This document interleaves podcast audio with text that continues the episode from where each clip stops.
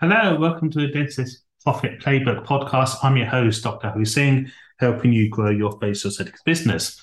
So, as we're approaching Halloween, trick or treat, I want to talk about myths about lip fillers. There, so common myths um, that people may come up with. As I said in previous episode, you want to overcome these, talk about these before the patient thinks about them, because if you can overcome their objections before they think about it, you can get a better conversion rate. So I use this when I'm doing my open events, when I'm doing copywriting, website, etc.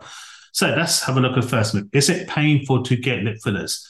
Yeah, depending on what technique you use. So being a dentist, I do numb up, use local infiltrations, and then it's a completely painless procedure. I know some other practitioners don't feel comfortable comfortable giving infiltration. They may rely on topical creams, and I find that can be quite painful. So we want to make the procedure as comfortable as possible. So I would highly recommend local infiltrations. The only downside is you do get some distortion.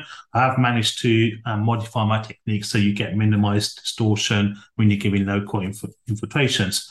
Um, lip fillers will cause your lips to sag. No, this is not true.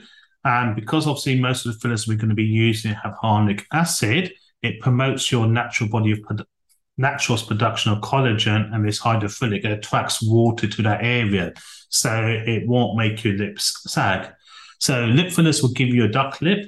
Well yes if you use the wrong technique. So when done correctly with a combination of patient request a consultation and as i said in the previous episode what areas you're treating what's the result you want definition um, volume or projection you will avoid these duck looking lips. Uh, you should only go for permanent fillers. No, we definitely don't recommend that because hyaluronic acid fillers we can reverse for if there is any lumps or the patient changed their mind. With permanent fillers, they are stuck there.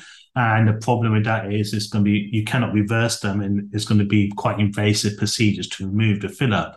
So the myths um, we talked about painful. No, if you use infiltrations, fillers won't make your lips sag because it adds volume, stimulates collagen, is hydrophilic. You won't get the duck look because of the techniques we follow. You shouldn't go for permanent um, fillers because of the invasive nature to reverse them.